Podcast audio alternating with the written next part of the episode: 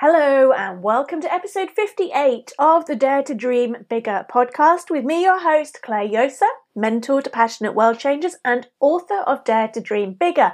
And this week's episode is for you if you have ever found yourself getting utterly overwhelmed and fed up at spinning too many plates, trying to get everything done yourself, and wondering where your dream team support crew went to. So, if you're listening to this episode when it comes out, we're hitting Christmas, big time. And I invite you to imagine a world where Santa Claus, Father Christmas, has to do it all himself. Where he has to pick the presents, he has to make them, he has to wrap them, he has to pack them in his sleigh, he has to check that the bobble on his hat is still brilliant white from last year, he has to scrub his own boots. He has to feed the reindeer. He has to muck out the stables. He has to do the planning for the journey, the map. He has to know who's been good. and he has to do it all himself. Because one thing that Santa Claus does not suffer from is superhero syndrome. Now, superhero syndrome is a secret addiction and badge of honor in the entrepreneurial world. And I see it crash and trash so many businesses every year. It breaks my heart. And I've struggled with it myself in the past too. Do you really think Santa irons his own shirts? Yeah. With superhero syndrome, we sit there as entrepreneurs pulling on every single hat and doing it all ourselves. And it starts out because we're a one man band and we don't want to have to hire people because that costs hard cash, whereas somehow our time is free. Yeah. So we do the creative bit, we do the client bit, we make the website, we do the podcast, we write the articles, we do the marketing, we do the social media, we do the tech support, we do the email answering, we answer the phones. Can you imagine if you applied for a job in a company where the CEO was doing it all? Where there, you know, there was a team around the CEO that was just twiddling their thumbs because the CEO was interfering so much they felt the need to take on all of those jobs themselves. But that's exactly how so many of us run our own businesses. We don't delegate. We're terrified of having a dream team around us. We're scared of asking for help. We are worried that we're such control freaks and inner perfectionists that nobody could do it as well as we do. But here's the thing if you are your business and there's only one of you in the team, what happens if your business grows? Because most of us swapped that 40 to 60 hour rat race corporate job so that we could have the freedom to choose how and when to work. And suddenly we're doing 80 hours and we're juggling it with our families, our children, our loved ones, our home responsibilities. Fun went out of the window ages ago. If you were suddenly to double your clients overnight because you got a bit of PR or one of the irons you've had in the fire suddenly paid off, what would you do? And in the past 15 plus years of mentoring passionate world changers, one of the biggest subconscious self saboteurs I've seen with them is that secret, unspoken terror of doubling their client list and not being able to cope because they are too busy with superhero syndrome to be able to focus on their inner genius and the difference they really get to make. You see, doing it all for yourself is not an achievement. It's born from fear and it makes it super tough to grow your business. That's today's tweetable. Doing it all yourself isn't an achievement. It's born from fear and makes it super tough to grow your business. So why do we do it? Yeah, we, we push on through, forgetting that pushing and forcing and keeping going actually triggers that bit in your sympathetic nervous system, the fight, flight, freeze response that floods your system with adrenaline and cortisol, draining your adrenals, leading to chronic long term stress, making it hard to concentrate and think clearly at a physical level. We're doing too much, we're exhausting ourselves over time. It leads to physical, mental, and emotional disease, as in dis-ease that leads to disease and illness. Your productivity goes down. You'll make more mistakes. You won't be on top form when those client calls come through, and your relationships will suffer as you get more irritable. So, why do we do this? Why is it such a badge of honour? Well, there are lots of becauses here, And if you've got the workbook that's going with this series for my podcast, which is free, it's clarejosa.com forward slash connection. C L A R E J O S A dot com forward slash connection. There are some questions you can ask yourself, some self mentoring questions to help you uncover why you, personally, in your life and in your business, are running superhero syndrome. Because awareness is the first key to change, as Carl Jung said. And once you understand what's driving you, then you can do something about it. And as a quick gem for you, finish this sentence with at least three answers. I have to do it all myself because. I have to do it all myself because.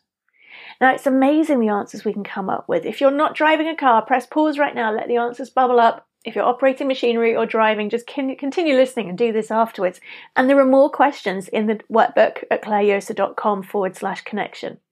I have to do it all myself because I don't have time to delegate. It would take too long to trust to train people. I find it hard to trust people. They wouldn't do it as well as I do. It would cost more than I can afford.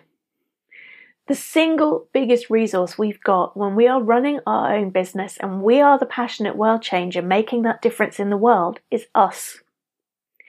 There's a Japanese philosophy from back in my engineering days when I specialized in lean manufacturing and Six Sigma, which is that you pass the work down to the person who is best, to the person that's as low down in the structure as you can that's still qualified to do it. In other words, you do not have the CEOs making their own travel arrangements. You do not have the CEOs doing their own PowerPoint slides. Whoever it is in their bit of the organizational structure that can do it is the person that does it as low down as possible for a number of reasons. One, it empowers, stretches, and grows people in the organization. Two, why pay somebody 10 times the amount to do something? Because at the end of the day, we run our businesses because we want to make a difference in the world. But unless it also makes money, then actually it's just a very expensive hobby. And if you were to actually pay yourself, which is something a huge number of entrepreneurs don't manage to do, would it actually be a worthwhile investment financially to get you doing all of the plate spinning stuff you're doing? Or would spending a few pounds on getting somebody else to do it, whether that's via Fiverr or Upwork or having a, a, an assistant that you actually contract or hire, surely there's stuff on your to do list that they could do better than you can. That maybe one of their first jobs could be documenting how to do it. So only the first time you need to run through it with them. You don't have to have superhero syndrome. And I'd like you to imagine for a moment that next year you could ditch superhero syndrome that next year you could do whatever's needed for your business to grow, to be able to get you the support you need, to have that team around you where everybody works to the best of their ability in their superstar zone, where you just do the bits that you add value to. Can you imagine what that might feel like? And that might be too much of a stretch. Maybe you could imagine, say, halfway there where you've let go of half of your spinning plates and it frees up that time and that energy and that focus and that passion and that excitement to create even more and better of what it is that you do best. Because here is the secret with superhero syndrome. In accounting, we talk about opportunity cost. If you want to switch a project or change direction, or invest in something, there is an opportunity cost of the stuff that has to drop off the table. Because most businesses accept you can't just keep adding in more and more and more and more and more without also growing the workforce. So there has to be this trade off of okay, if we go for project B rather than project A, what do we lose from project A? And is project B good enough that it warrants that opportunity cost? When the currency in your business is your energy. There is an opportunity cost if you're spending that energy editing a newsletter instead of calling a client or a prospective lead. There is an opportunity cost if you're handling, handling the tech support inquiries that you might hate instead of doing a blog post that might inspire and attract 30 new clients.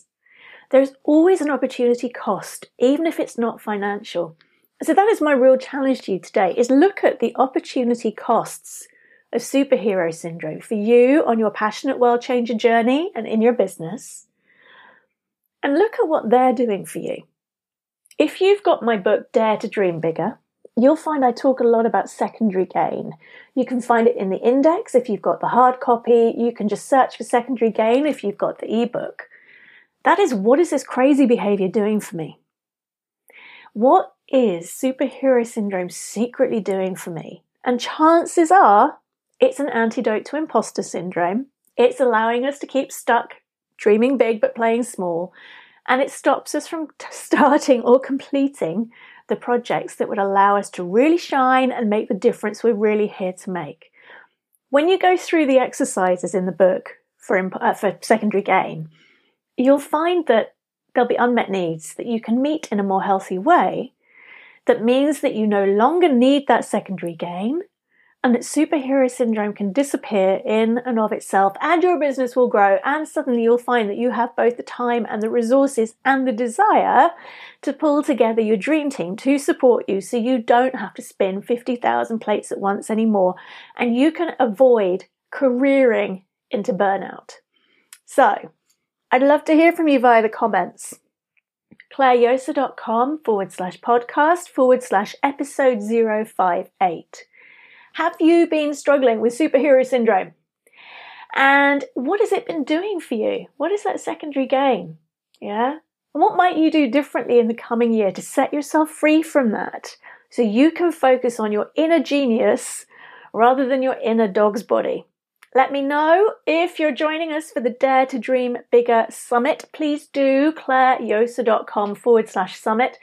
The two masterclasses you must, must, must catch on this are Colin Gray talking about connecting with your inner CEO and Penny Pullan talking about virtual leadership, how to create and grow thriving virtual teams that add to your business instead of draining your energy. And if imposter syndrome is the secret secondary gain for you on this, make sure you catch my masterclass on how to spot your silent saboteurs from imposter syndrome before they come up and bite you on the backside and cause you to secretly self sabotage and what you can do about it all. I'd love to get to share this from you. Make sure you've got the workbook for the questions that go with today's episode, clarejosa.com forward slash connection. And round of applause to Santa Claus for having his dream team around him all of the support he needs and having the structures there to allow everybody to thrive and grow his Christmas present business. Happy Christmas if you celebrate it. I'll be back next week with five unmissable lessons I learned about growing a business in 2019.